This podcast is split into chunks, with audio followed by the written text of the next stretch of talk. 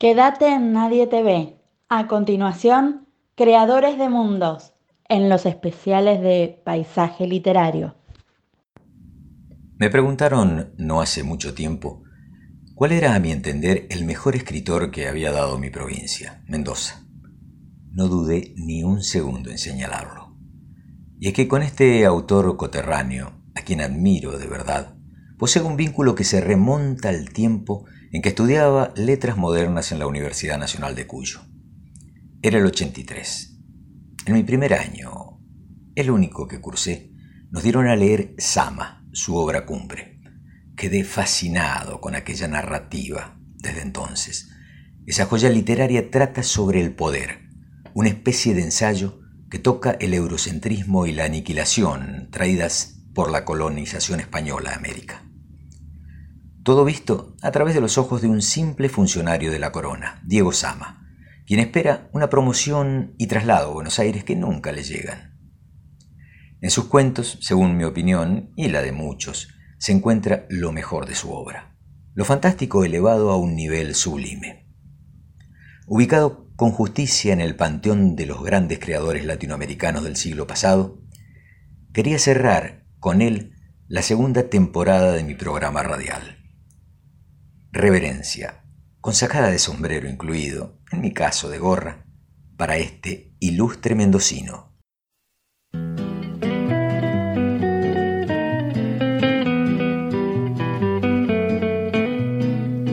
El año en que cumplí ocho años fue un año extraordinario.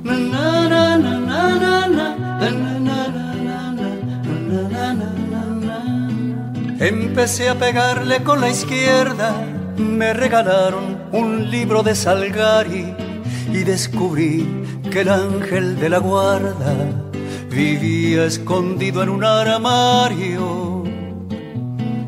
Yo habría dado la vida a los ocho años por pasar la manito por el pelo del caballo, del llanero solitario. Hay plumas que nos marcaron por una u otra razón están indisolublemente unidas a nuestra historia personal, a nuestros recuerdos.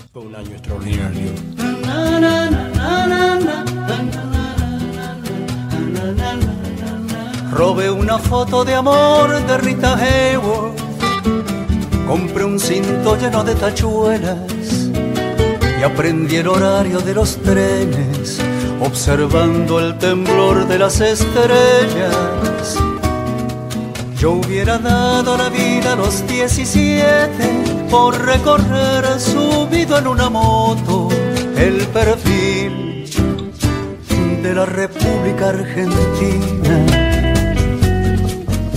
Con sus cuentos, poemas y novelas, esos hombres y mujeres tocados por una virtud exquisita fueron ofrendándonos escenarios atrapantes, fabulosos, inaccesibles a nuestra mundana cotidianeidad.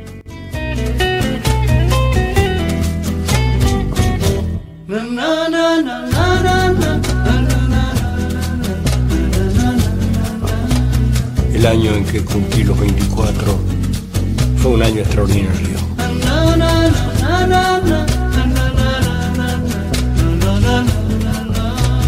Sobre la espalda interminable de la mujer más desnuda de la tierra, escribí una canción que presenté al Festival Nacional de la Tristeza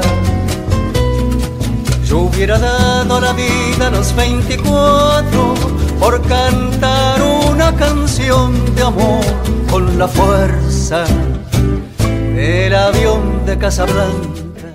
A sus letras mágicas les debemos los sueños más hermosos, pero también nuestras más pavorosas pesadillas. Son el combustible de la imaginación, esa llama que mantiene nuestros miedos y anhelos encendidos. Rita Hayworth en la foto ya no baila. El cinto con tachuelos se ha perdido. Y en el Museo de Cera de París está el caballo del llanero solitario.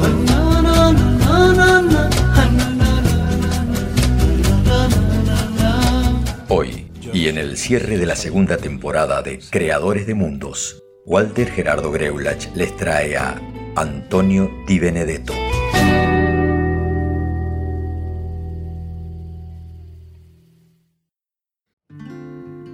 Casi de memoria, recuerdo el final del cuento leído en 1975, en una edición barata de Orión. Nos dice el gran Alfredo Serra. Un caballo ciego queda atrapado en un salitral y allí muere. La sal come hasta el último gramo de carne. El caballo queda en hueso, como una pieza de museo pulida y catalogada. La visión de muerte dicta reflexiones amargas, pero llega el toque maestro. No importa, porque la madre ha encontrado nicho hecho donde alumbrar sus huevos, como una mano combada para recibir el agua o la semilla, la cabeza invertida del caballito ciego acoge en el fondo a la dulcísima ave. Después, cuando se abran los huevos, será una caja de trinos. De caballo en el salitral, Antonio Di Benedetto. Una perfecta metáfora de muerte y transfiguración, de eternidad ante la corrupción de los cuerpos. Y de él, de ese hombre de luz y sombras, de esa pluma tan brillante como, por desdicha, demasiado olvidada, de ese escritor y periodista y profesor de tal oficio, que corregía línea por línea con tinta roja y agregaba consejos al margen sobre cómo mejorar. Recuerdan todavía sus alumnos con la gratitud del mármol hacia el escultor. Se hablará en esta evocación. Se ha dicho de él en las muchas redacciones que rigió, entre ellas los diarios Los Andes y El Andino, que era altanero pero más justo sería recurrir a su antónimo, humilde. Porque según colegas capaces de hilar más fino, esa actitud arrogante era su modo de defenderse. Le tenía horror a la gente y por eso la miraba desde arriba, desde sus gruesos lentes, su bigote, su barba, con algo de tótem. En 1956, a sus 34 años, publica su indiscutida obra maestra, Sama, entre ese año y 1957, Simetría de Puntualidad Solar, Gabriel García Márquez termina su segunda novela, El coronel no tiene quien le escriba. Allí también la historia de un militar que, como Diego de Sama, espera. En este caso y durante 15 demoledores años, la carta en que el gobierno le reconoce sus servicios a la patria.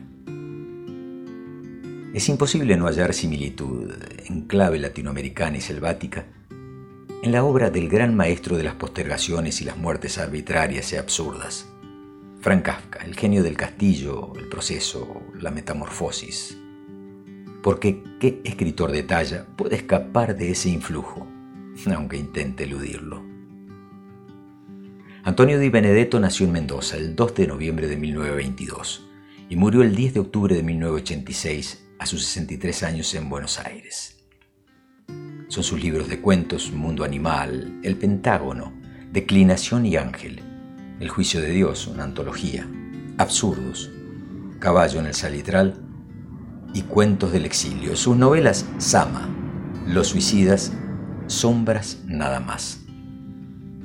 Un intelectual que tocó las 88 teclas del piano literario y no llegó a ser abogado. Solitario, un anacoreta a veces no fue menos mundano que un actor o una estrella de rock. Su pasión por el cine, casi vicio irrenunciable, lo llevó como crítico a cuanto festival fue inventado, Berlín, Cannes, Hollywood y sus Oscars. Y cuando fue necesario, y vestido de smoking, transitó por los mercados anuales de la vanidad. Pero ¿hay un Di Benedetto por Di Benedetto? Sí lo hay y respira en el libro Diálogos con América Latina del crítico alemán Gunther Lorenz. Allí confiesa, he leído y he escrito, más leo que escribo, leo mejor que escribo. He viajado, he trabajado y trabajo. Carezco de bienes materiales, excepto la vivienda que tendré algún día. Una vez, por algo que escribí, gané un concurso y después otro, hasta diez de literatura, uno de periodismo, y uno de argumentos de cine que escribí. Quise ser periodista, conseguí ser periodista, persevero. Fui a muchos países. Soy argentino, pero no he nacido en Buenos Aires. Dios me guarde de tener que vivir algún día en esa ciudad. Nací el Día de los Muertos, del año 22. Me gusta la música, especialmente la de Bach y la de Beethoven. Y el cante hondo, andaluz. Bailar no sé, nadar no sé, beber sí sé. Auto no tengo. Prefiero la noche, prefiero el silencio. Y allí no hay más que decir sobre mí. El hombre nace y muere a veces sin vivir.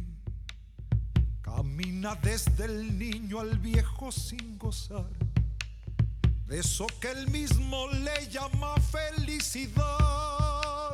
Y la tiene aquí, la va a buscar allá Tropieza tantas veces en una misma piedra, frutas que llega, pasa sin madurar.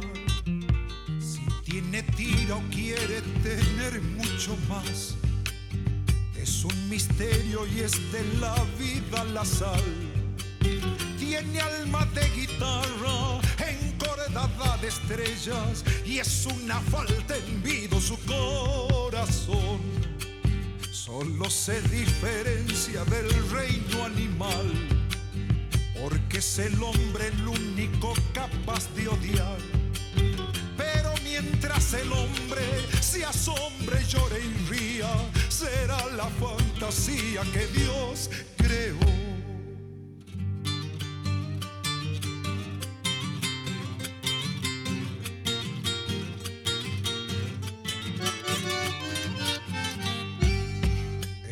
Una lágrima de niño y de crespín. Es monte denso, copla, vida y manantial. Y es muy capaz de dar la vida o de matar. Es luz y sombra, tierra arada o arenal. La pucha con el hombre, querer ser tantas cosas y nunca es más que cuando tan solo es él. Es un camino que anda solo bajo el sol, sendero trajinado por sueño de amor. Es un viejo legüero garroteado de chango, con son de vino triste y de carnaval. Solo se diferencia del reino animal, porque es el hombre el único capaz de odiar mientras el hombre se asombre, llore y ría, será la fantasía que Dios creó. Perdió a su padre a los 11 años. Quedamos solos, había mucha tristeza en casa. Me empezó a comer por dentro y me fui apagando poco a poco. Un tío me llevó a Buenos Aires, me hizo un bien, pero me regó para el mal pero no para tanto mal. Cerca de su hotel en la Avenida de Mayo oía las rotativas del diario Crítica. Tal vez esa danza de máquinas en ebullición y bobinas de papel que se convertían en diarios fue su inconsciente llegada al periodismo a los 15 años. Diario La Semana, tabloid, páginas verdes, que se vendía en las canchas de fútbol para que algunas personas lo compraran y pudieran sentarse encima y no directamente sobre el cemento pero el editor, un hombre pobre, me asignó la página de cine. En periodismo pocas veces se leyó un estilo tan pulido, pristino, perfecto, sin que siquiera lo alterara la presión del cierre. Una coma o un punto en colisión eran para él una cuestión de Estado. En su diario se innovó hasta el asombro de una sociedad de lectores encorsetados por los lugares comunes y lo previsible se le deben secciones insospechadas, desde ciencia y técnica hasta el horóscopo y la página de los niños. Según este credo, los diarios no están allí por haberse ganado un clemente destino de quietud, no están allí para convertirse en polvo.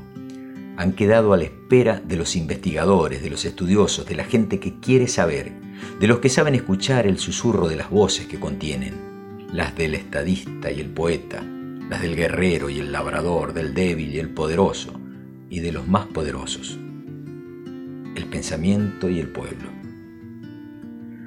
¿Acaso el ejercicio del periodismo, su velocidad, su síncope, le permitió una hazaña poco usual en la literatura?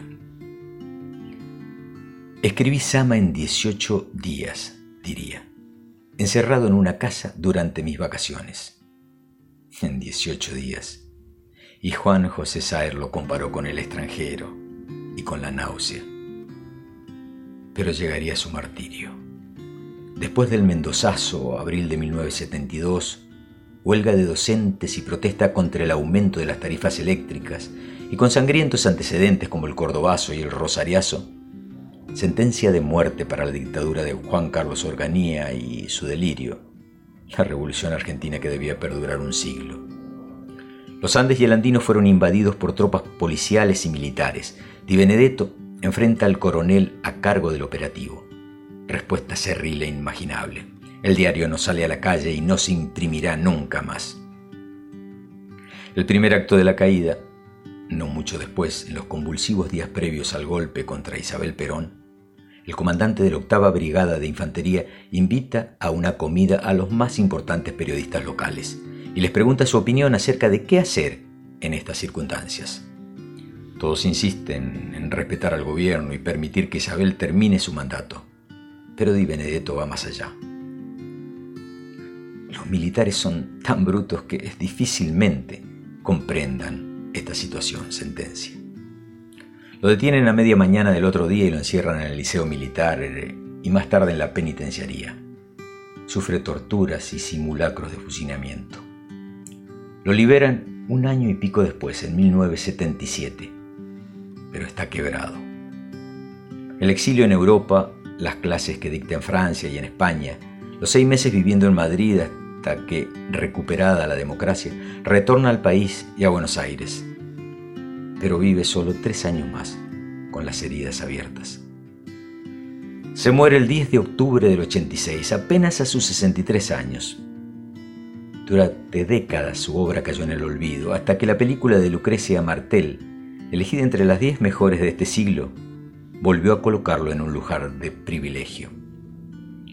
Ese largo silencio, entre otras cosas, determina la mayor de las injusticias que uno de los grandes escritores argentinos y sus lecciones de alta literatura no pueden reparar la peor de las condenas, ser un gran olvidado.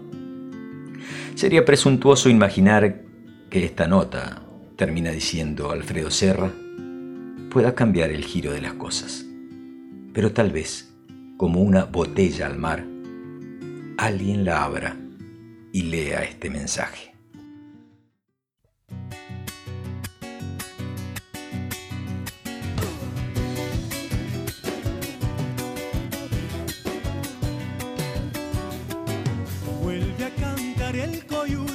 Después de un año sin huella, vuelve a renacer el grito marrón de la chacarera.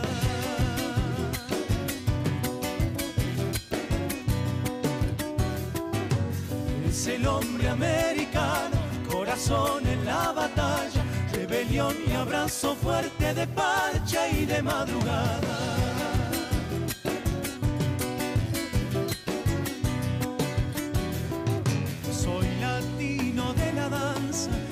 Guevara y dictadores, de quebracho y cordillera, de exiliados y cantores.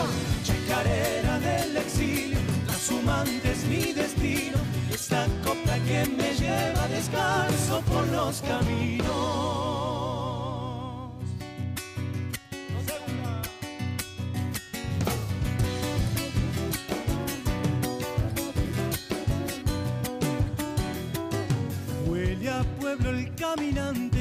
Desgranado el camino, sabe a lucha la palabra que no conoce de olvido.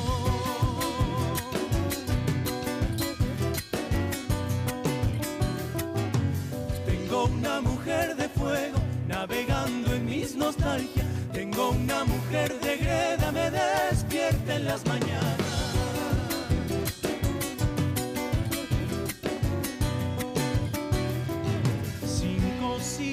Silencio, genocidio de una raza, es la Pachamama lumbre que enciende nuestra esperanza.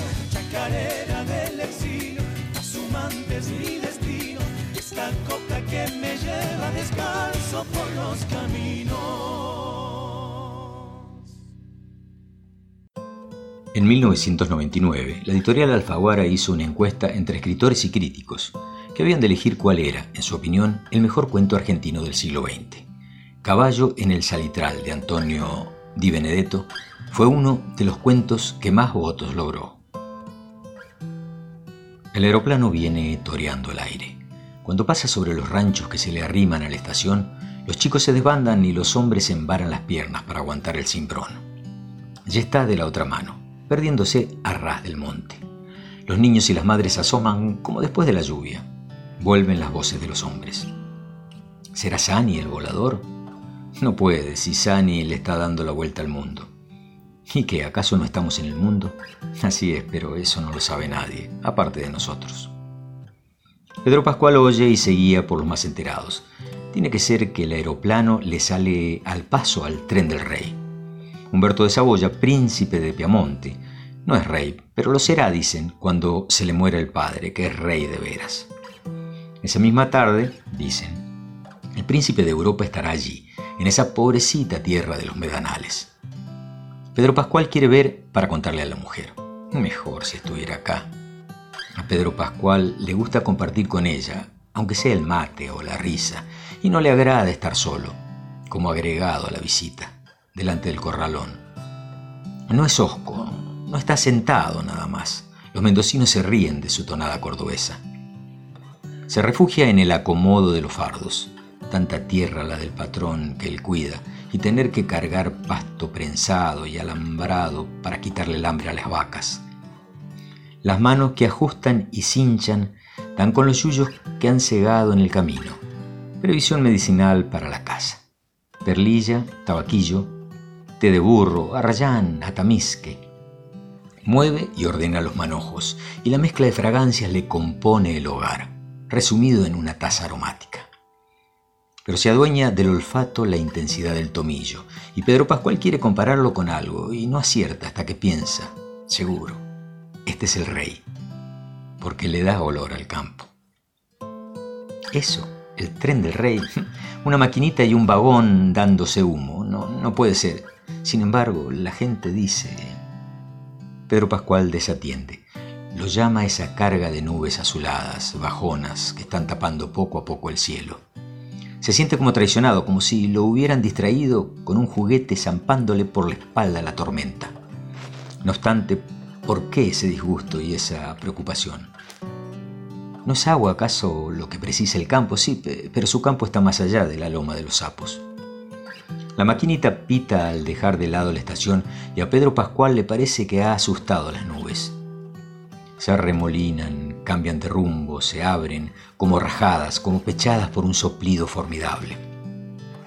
El sol recae en la arena gris y amarronada, y Pedro Pascual siente como si lo iluminara por dentro, porque el frente de nubes semeja haber reculado para llevarle el agua a donde él la precisa.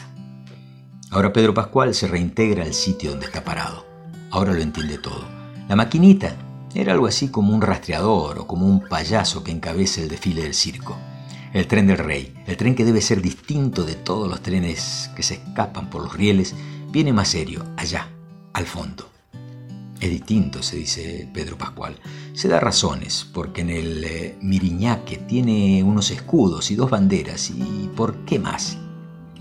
Porque parece deshabitado, con las ventanillas caídas y nadie que se asome, nadie que baje o suba. El maquinista ya y un guarda acá y en las losetas del Portland de la estación un milico cuadrado haciendo el saludo. ¿Pero a quién?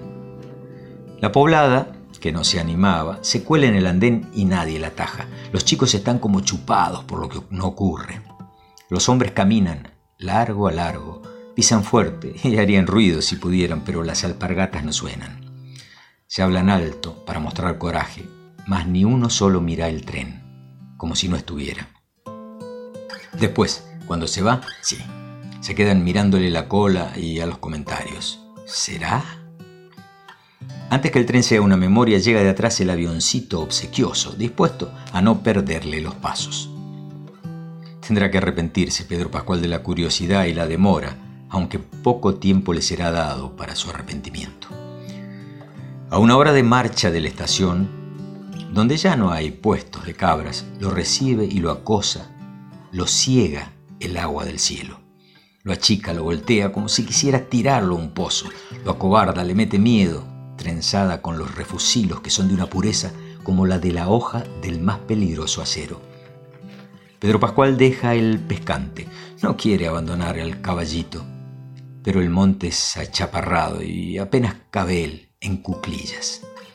El animal, humilde, obediente a una orden no pronunciada, se queda en la huella con el chaparrón en los lomos. Entonces sucede. El rayo se desgarra como una llamarada blanca y prende en el alpataco de ramas curvas que daban amparo al hombre. Pedro Pascual apenas alcanza a gritar mientras se achicharra. Ruido hace de achicharrarse. El caballo a unos metros relincha de pavor, ciego de luz, y se desemboca a la noche con el lastre del carro y el pasto que le hunde las ruedas en la arena y en el agua, pero no frena. Clarea en el bajo, mas no en los ojos del animal.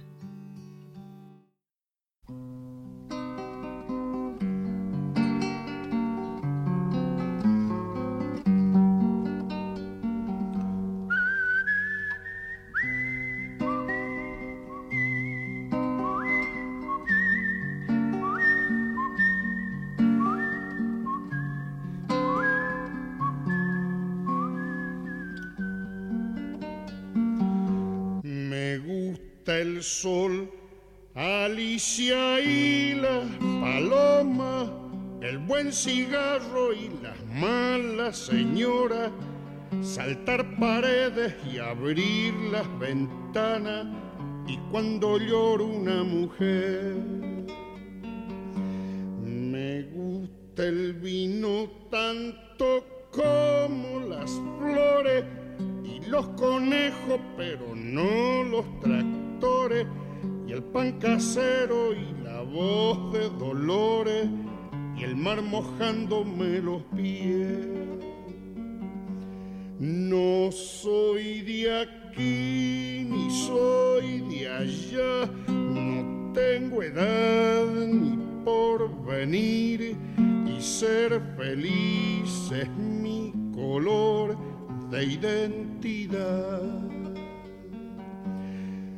Me gusta estar tirado siempre en la arena, o en mi matungo perseguir a Manuela, o todo el tiempo para ver las estrellas con la María en el trigal.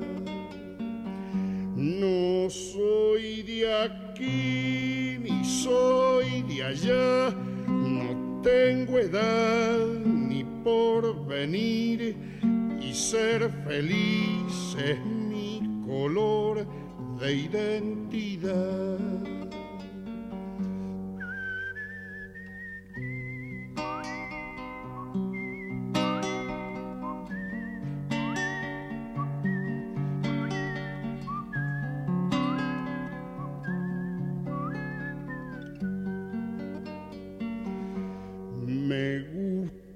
Sol, Alicia y la paloma, el buen cigarro y las malas señoras, saltar paredes y abrir las ventanas, y cuando llora una mujer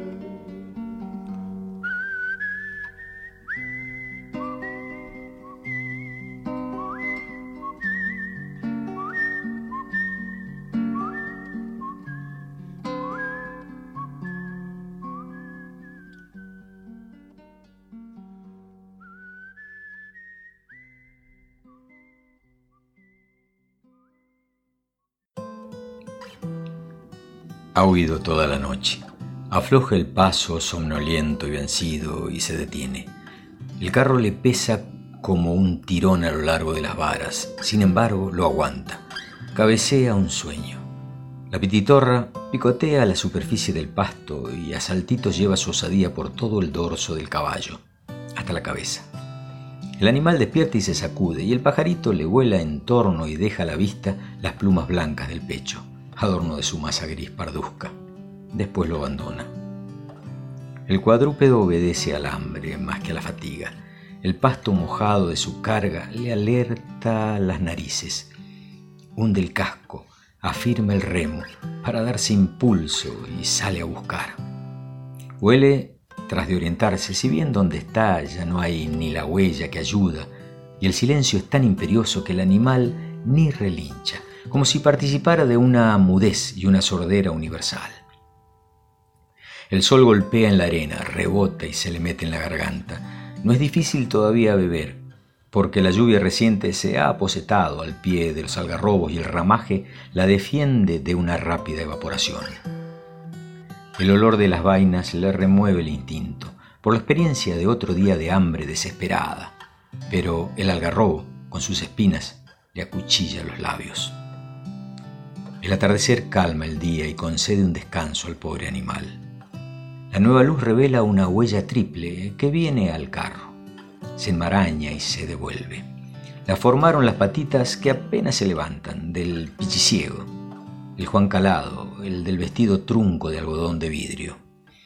El pasto enfardado pudo ser su golosina de una noche, estacionado su eterno almacén, muy elevado, sin embargo, para sus cortas piernas. Muy feo, además, como indicio del desamparo y la pasividad del caballo de los ojos impedidos. Y allí está, débil, consumiéndose incapaz de responder a las urgencias de su estómago. Una perdiz se desanuda del monte y levanta con sus pitidos el miedo que empieza a gobernar, más que el hambre, al animal uncido al carro. Es que vienen, volteando, los yaguarondíes. La perdiz lo sabe, el caballo no lo sabe, pero se le avisa, por dentro. Los dos gatazos, Moro el uno, Canela el otro, se tumban por juego, ruedan empelotados y con las manos afelpadas se amagan y se sacuden, aunque sin daño, reservadas las uñas para la presa incauta o lerda que ya vendrá. El caballo se moja repentinamente los ijares y dispara. El ruido excesivo, ese ruido que no es el del desierto, ahuyenta a los yaguarondíes si bien eso no está en los alcances del carguero, y él tira al médano. La arena es blanda y blandas son las curvas de sus lomadas. Otra, de rectas precisas, es la geografía del carro que se esfuerza por montarlas. Sin embargo, en esa guerra de arena tiene un resuello el animal, ofuscado y resoplante, tupidas las fosas nasales, no ha sondeado en largo rato en busca de alimento. Pero el pie, como bola loca, ha dado con una mancha áspera de solupe. La cabeza por fin puede inclinarse por algo que no sea el cansancio. Los labios rastrean codiciosos hasta que dan con los tallos rígidos. Es como tragarse un palo, no obstante, el estómago los recibe con rumores de bienvenida. El ramillete de finas hojas del coirón se ampara en la residumbre del solupe, y para prolongar las horas mansas del desquite de tanta hambruna, el coirón comestible se enlaza más abajo con los tallos tiernos del telqui y de las ramitas decumbentes. El olor de una planta ha denunciado la otra, mas nada revela el agua y el animal retorna con otro día hacia las islas de monte que suelen encofrarla. Un bañado turbio que no refleja la luz, un bañado decadente que morirá con tres soles lo retiene, y lo retiene como un querido corral. Las islas y las isletas se pueblan de sedientos animales en tránsito. Disminuye su población cuando unos se dañan a otros sin llegar a vaciarse. El caballo se perturba con la vecindad vocinglera y reñidora, aunque nadie todavía se ha metido con él. Un día guarda distancia, condenándose al sol del arenal, el otro se arriesga y puede roer la miseria de la corteza del retamo. De las islas se suelta la liebre, ahonda su refugio el cuye. El zorro prescinde de su odio a la luz solar y deja ver a campo abierto su cola ampulosa detrás del cuerpo pobrete. Solo en el ramaje queda vida, la de los pájaros, pero ellos también se silencian. Viene el puma, el bandido rapado, el taimado que parece chiquito adelante y crece en su tren trasero para ayudar el salto. No busque el agua, no comerá conejos desde lejos ha oteado en descubierto el caballo sin hombre. Se adelanta en contra del viento. A favor, en cambio, tiene el aire, una yegua guacha libre, que no conoció jamás montura ni arreo alguna. Acude a las islas también por agua. La inesperada presencia del macho la hace relinchar de gozo y el caballo, en las varas, vuelca la cabeza como si pudiera ver, armando solo un revuelo de moscas. En los últimos metros la yegua presume con un trotecito y al final se exhibe, delante, cejada, con sus largas crines y su cuerpo sano. En el caballo resucita el ansia carnal. Si ella postergó la sed, él puede superar la declinación física. Se arrima, bueno, se arrima en él y su carro. La hembra desconfía de ese desplazamiento monstruoso, no entiende cómo se mueve el carro cuando se mueve el macho. Corcovea, se escurre al acercamiento de las cabezas que él intenta, como un extraño y atávico parlamento previo. Brinca ella, excitada y recelosa, se aturde por el ímpetu cálido que la recorre, y aturdida, conmovida, descuidada, depone su guardia montarás y rueda con un relincho de pánico al primer salto y el primer zarpazo del puma como herido en sus carnes, como perseguido por la fiera que está sangrando a la hembra, el caballo enloquece en una disparada que es traqueteo penoso, rumbo adentro del arenal. Corta fue la arena para el terror. La uña pisa ya la ciénaga salitrosa. Es una adherencia, un arrastre que pareciera chuparlo hacia el fondo del suelo. Tiene que salir, pero sale a la planicie blanca, apenas de cuando en cuando moteada por la arenilla. Gana fuerzas para otro empujoncito, mascando vidriera, la hija solitaria del salitral, una hoja como de papel que envuelve el tallo alto de dos metros, igual que si apañara un bastón. Más adelante persigue los olores, huele con avidez, capta algo en el aire y se empeña tras de eso con su paso de enfermo hasta que lo pierde y se pierde. Ahora percibe el olor del pasto, de pasto pastoso, jugoso, de corral, lo ventea y mastica el freno como si mascara pasto. Masca, huele y gira para alcanzar lo que imagina que masca. Está oliendo el pasto de su carro, persiguiendo enfebrecido lo que carga detrás. Ronda una ronda mortal. El carro hace huella, se atasca. Y ya no puede el caballejo salir adelante. Tira, saca pecho y patina. Su última vida se está gastando. Tan sequito está, tan flaco, que luego, al otro o al otro día, como ya no gravita nada, el peso de los fardos echa el carro hacia atrás. Las varas apuntan al firmamento y el cuerpo vencido queda colgado en el aire. Por allá, entre tanto, acude con su oscura vestimenta el jote, el que come solo.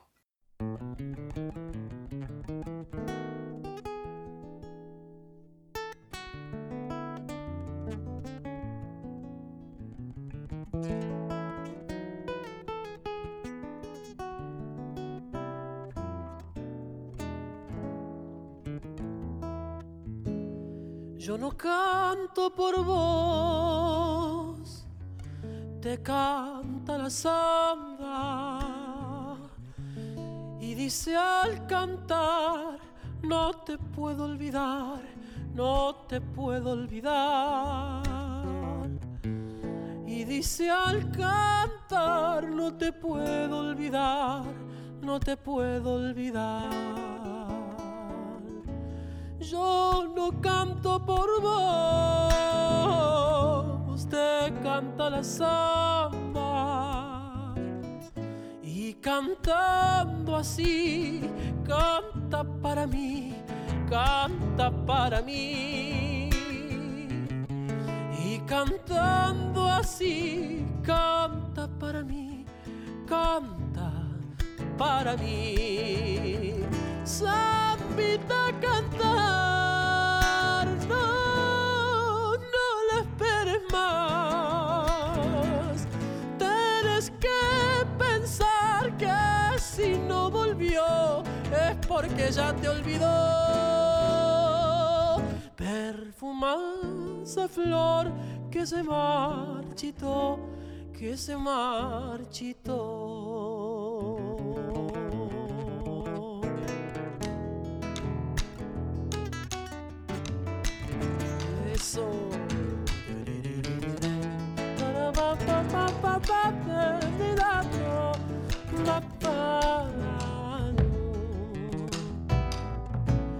Yo tuve un amor, lo dejé esperando.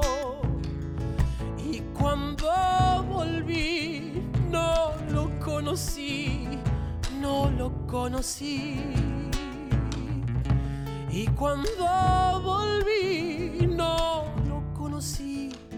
no lo conocí.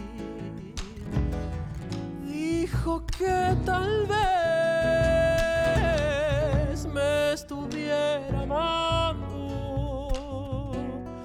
Me miró y se fue sin decir por qué, sin decir por qué. Me miró y se fue sin decir por qué,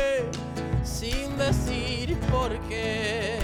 Ay, Zambita cantar, no, no la esperes más. Tienes que pensar que si no volvió es porque ya te olvidó. Perfuma esa flor que se marchitó, que se marchitó.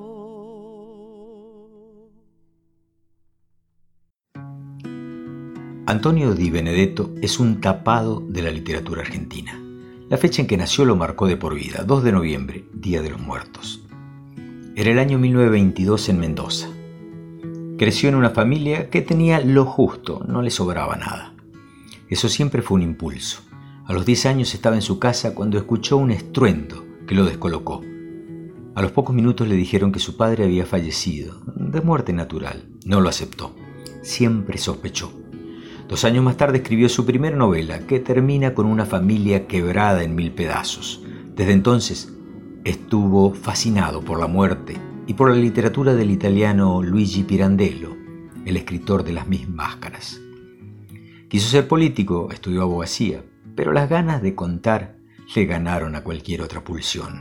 A los 16 años publicó su primer artículo, una crítica de cine, gracias a la ayuda de un imprentero amigo que supo ver en él su hambre. El puntapié inicial que lo convenció que escribir era lo que quería para su vida fue la crónica que escribió sobre el terremoto en San Juan de 1944, que lo llevó hasta el diario Los Andes. Así empezó una relación casi carnal con un medio que le daría todo, estatus, poder, opinión, tragedia, mujeres, historia. Quienes lo recuerdan no pueden sacarse de la cabeza una imagen simple pero potente. Su pelo, ondulado, con raya al costado, sus trajes oscuros, sus corbatas, su bozarrón intimidante y esos anteojos de marco negro y grueso que hoy de tan antiguos ya no son modernos. Dos lentes presentes, marcadas que se comunican por una pequeña unión que descansa sobre la nariz, entre las cejas. Por un lado el periodismo, por el otro la literatura. Supo ser poético y telegráfico, fiel pero infiel, certero y dubitativo.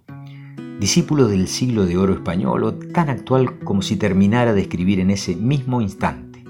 Perdido, fragmentario, reflexivo, contante, filosófico, directo, carnal, despojado, frondoso, despacioso, ético, amoral, exigente y exigido, seductor y antisocial, con angustia y dicha, pero sincero, sobre todo siempre sincero, y en su centro la muerte, en cuerpo o en vida. Textos extraídos de un artículo de Dolores Caviglia en el sitio web Continuidad de los Libros.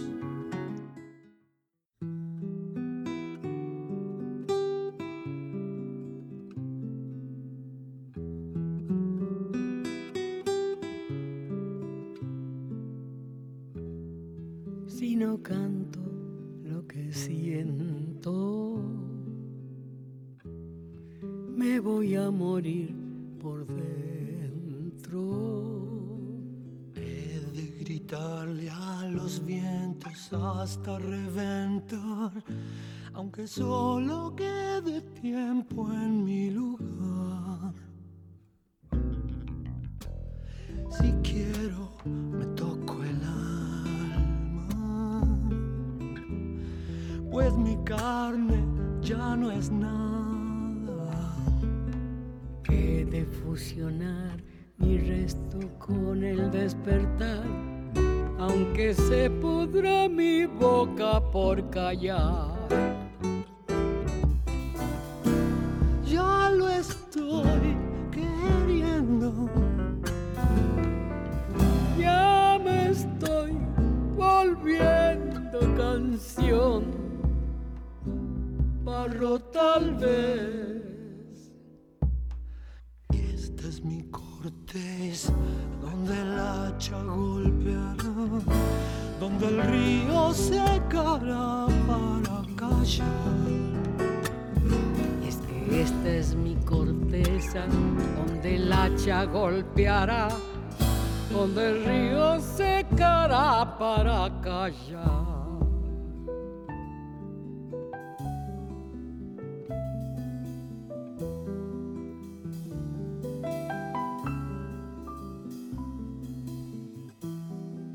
Me apuran los momentos.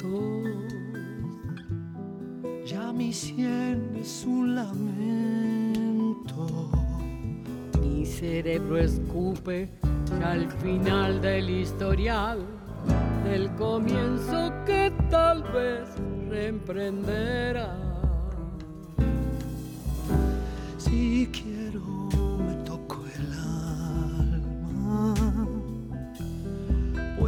carne ya no es nada. He de fusionar mi resto con el despertar, que se pudra mi boca por callar. Ya lo estoy queriendo. Ya me estoy volviendo canción barro tal vez. Y esta es mi corteza, donde el hacha golpeará, donde el río secará para callar. Es que esta es mi corteza, donde el hacha golpeará, donde el río secará para.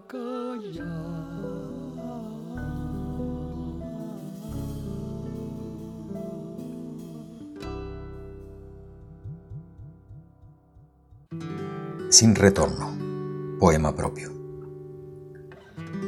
Letanías de oportunidades perdidas. Imágenes que cual flashes intentan alumbrar una mente ya indefensa. Sombras lúgubres que se entrecruzan, ondulantes, siniestras, y de fondo un aullido, como de clavo hiriendo el pizarrón, destrozando mis oídos ya sin tímpanos. Gozos y dolor, pasión y desamor, destierro y añoranzas, todo mezclado en cruel desfile frente a unas estáticas pupilas. El arrepentimiento de no haber ido un poco más lejos, la cómoda cobardía que engendra al conformismo, lo que nunca fue siempre por culpa de los otros. Honda pesadumbre que oprime un pecho carente de latidos. El deslizarse desnudo por un tobogán metálico engrasado y al final un tanque con las heladas aguas del llanto de aquellos a los que hicimos daño. Intento aferrarme al recuerdo de un beso, de una sonrisa, de la mirada de un niño, a un simple atardecer tomados de la mano. Pero es en vano, mis articulaciones no responden a los débiles impulsos de un agujereado cerebro. Se acerca el final. Un helado viento congela mi reseca piel. Ya no hay futuro. El pasado huye conmigo. Destilo angustioso los últimos segundos de una insulsa vida. Pude haberlo hecho mejor. Que si hay un Dios, me dé el castigo merecido.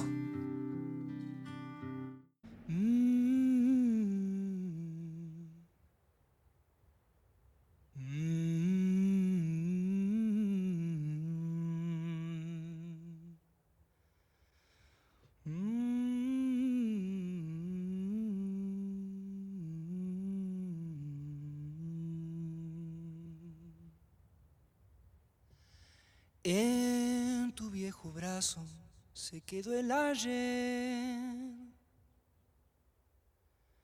Rescoldo del alma arisca que se fue.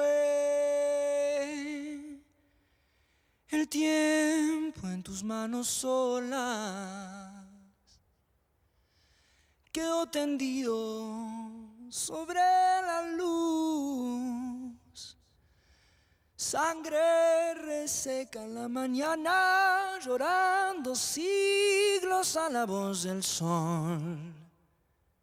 El grito inca estremeció el dolor.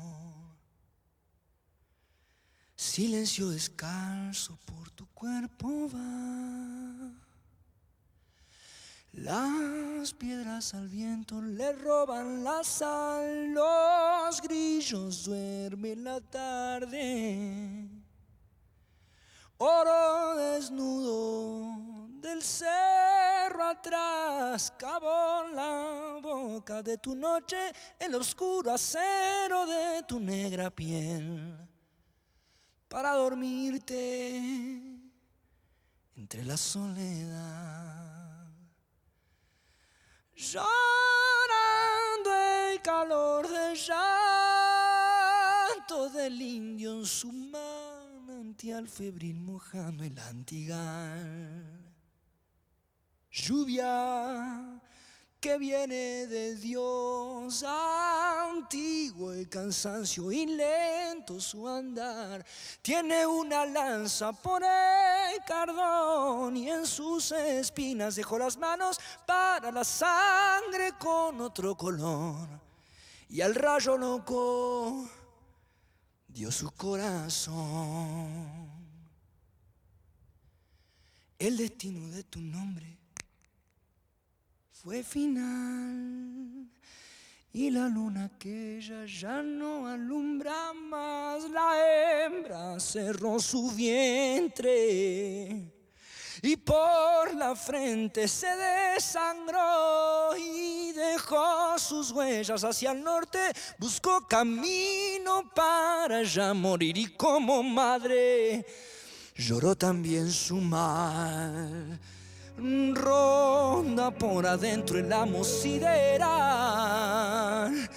Anda por tus venas desde que se fue y levanta tus ojos negros para cubrirte muerto y leal. Clavó su pecho en la roca como una herida sin gritar su voz. Se oyó en el cielo echa una maldición. Oh, llorando el calor del llanto del indio en su manantial febril mojando el antigal lluvia que viene de Dios y antiguo el cansancio y lento su andar, tiene una lanza por el cardón y en sus espinas dejó las manos para la sangre con otro color y al rayo loco dio su.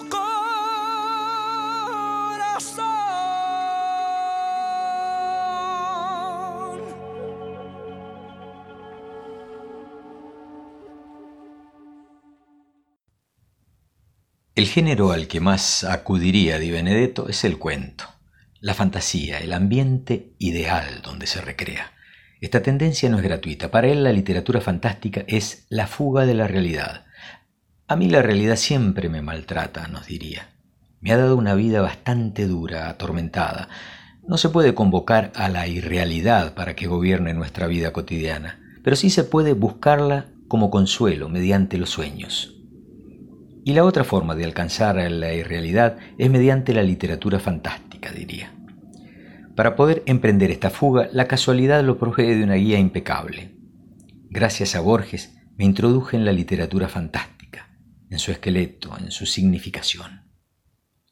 Y estas ansias constantes de escapar de la realidad no son producto de una insoportable cobardía. Di Benedetto es consciente de la irrealidad a la que escapa. No escapa para huir, escapa para poder exorcizar los demonios internos, para entregarse a la autocontemplación y a la crítica mordaz de cuanto lo rodea. Hay quienes ven en su obra una influencia kafkiana. Pero Di Benedetto va más allá de la réplica de la desolación de Kafka.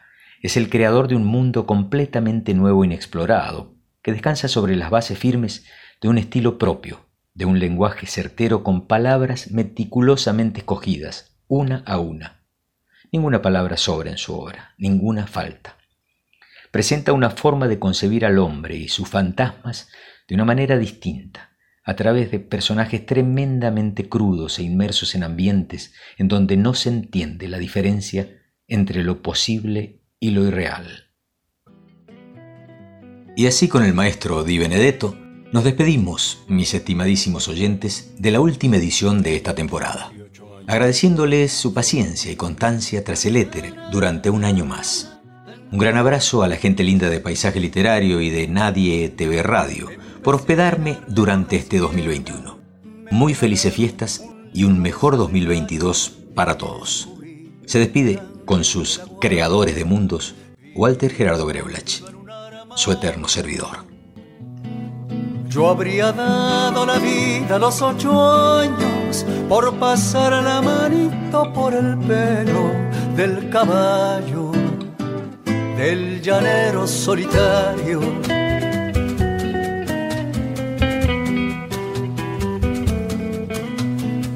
El año en que cumplí los 17 fue un año extraordinario.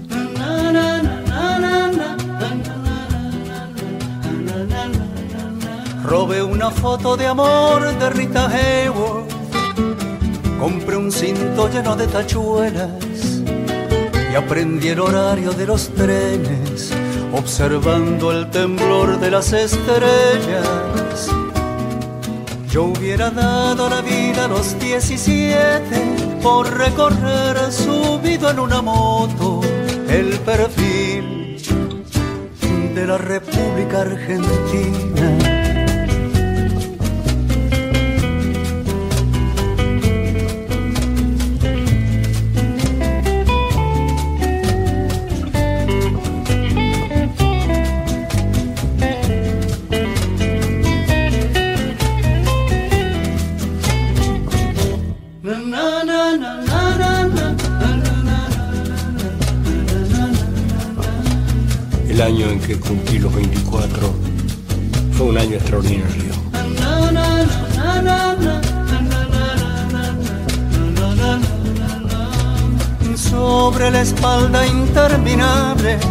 la mujer más desnuda de la tierra, escribí una canción que presenté al Festival Nacional de la Tristeza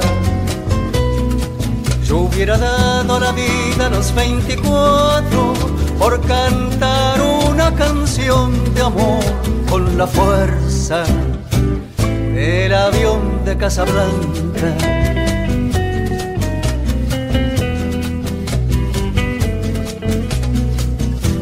No sé si los años por venir serán extraordinarios.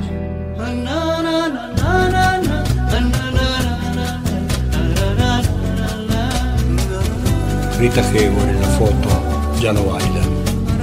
El cinto con tachuelos se ha perdido. Y en el Museo de Cera de París está el caballo del llanero solitario.